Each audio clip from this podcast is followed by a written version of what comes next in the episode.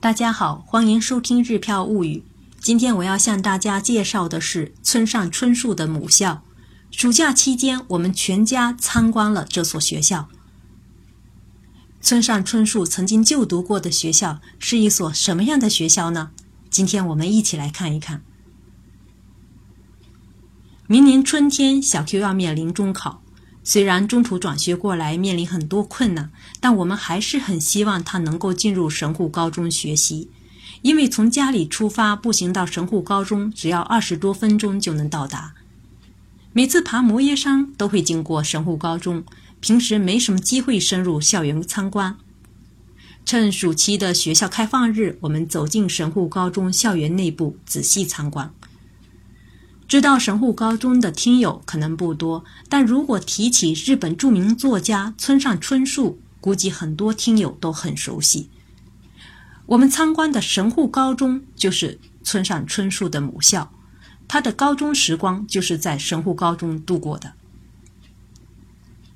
神户高中是一所拥有一百二十三年历史的传统名校，它的前身是神户一中。日本曾有一中御三家的说法。也就是三大一中的意思，他们分别是东京府立一中（现在的日比谷高中）、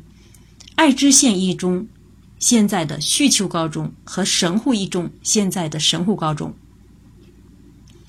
神户高中背靠六甲山脉，俯瞰神户港，因为校园环境优美，近年来频频成为电影的拍摄地。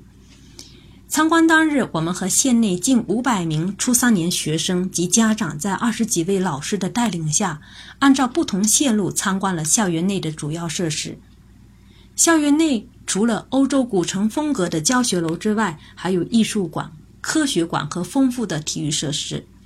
神户高中内有两个体育馆、三个运动场和一个游泳池。神户高中是兵库县内。乃至日本全国范围内非常有名的重点公立高中，每年招收普通班新生三百二十名。二零零四年以来被指定为超级科学高中。现在除了普通班之外，每年还面向全县招收综合理科班新生四十名。综合理科班以培养科学技术和先端医疗人才为主要目的，设置了科学英语和课题研究等富有科研特色的课程。普通班和综合理科班使用的教材不同，教学进度也不同。神户高中每年都有近一百五十名毕业生进入包括东京大学、京都大学、大阪大学和神户大学在内的国公立大学。考入包括早稻田和庆应艺术在内的著名私立大学的学生也有六七十名。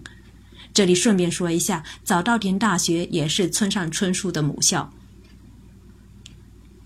神户高中不仅仅是高升学率的重点高中，也是实施全人教育的学校。神户高中将部活看作是培养适应社会变化人才的重要一环，提倡全体学生参加部活。这里的部活有点类似于我们中国的社团活动，或者说兴趣小组。神户高中里有超过四十个部活，既有学校初创时期延续下来的针部、茶道部、花道部等传统的部活，也有马术和划艇等普通学校没有的部活。据自治会会长，也就是我们相当于我们中国的学生会会长介绍，只要学生有能力、有充分的理由，就能够向学校申请创立新的部活。小 Q 中学期间参加的部活是网球，练习两三个小时，回家之后经常累得不想讲话。神户高中学生如何处理学习与部活的关系呢？来自文化部和运动部两位在校生的一日安排表可以给我们一些答案。具体的时间表呢，我附在公众号文稿里面。这里呢，我总结一下他们的时间安排特点：参加文化部的女生，每天下午有两个半小时花在部活上，晚上在家里自学三小时多，每天的睡眠时间是七小时左右。另一位参加运动部的男生，每天睡眠时间只有五个半小时，早晚花在部活上的时间合起来是四小时，放学后到补习教室学习三小时。从他们这两位在校生的一日时间安排表来看，神户高中在校生的不活时间一般需要两个半小时到四小时之间，接近或者说超出了放学之后的学习时间。我们很难将这么高强度的不活训练与面临大学升学的重点高中挂钩。不过，学校足球部顾问林启泰老师在接受记者采访时的话，或许能给够给能够给我们一些启发。他说：“非常不可思议的是，足球成绩优异的学年，升学成绩也好，能够坚持到第三年的选手，在应试过程中也能够发挥顽强拼搏的精神，留下好的升学成绩。夹杂在学习和高强度不活训练中间的神高学子们，学会了高效利用时间，兼顾学习和玩耍。”参加文化部活动的女生介绍，每个学期都可以选择自己喜欢的体育项目，在体育课中排解学习压力。有效利用时间的话，还可以兼顾学习和玩耍，可以去大盘电影城玩，也可以去听现场音乐会。我们在神户高中看到的，不是面前堆满书籍、两耳不闻窗外事的高中生，而是在不活中绽放光彩的高中生。他们有的专注演奏古筝，有的在武道馆挥舞球拍，满头大汗；有的在美术教室专心勾画北野板风景；有的拿着乐器在参观者来往的路上演奏，希望未来的学弟学妹能够加入弦乐部。我们看到了在定期交流赛中频频输给对手却越败越勇的运动部，也看到了敢于将运动部的败绩展现给所有的参观者的放送部。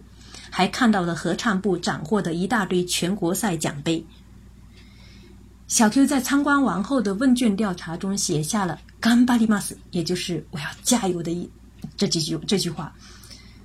原先呢压在餐桌底下的目标效力，只留下了一张小纸条，上面写着“兵库县神户高中”。我们在参观的过程中拍摄了部分校园实景，感兴趣的朋友可以关注个人微信公众号“日飘物语”查看文稿。感谢大家的收听，我们下次再会。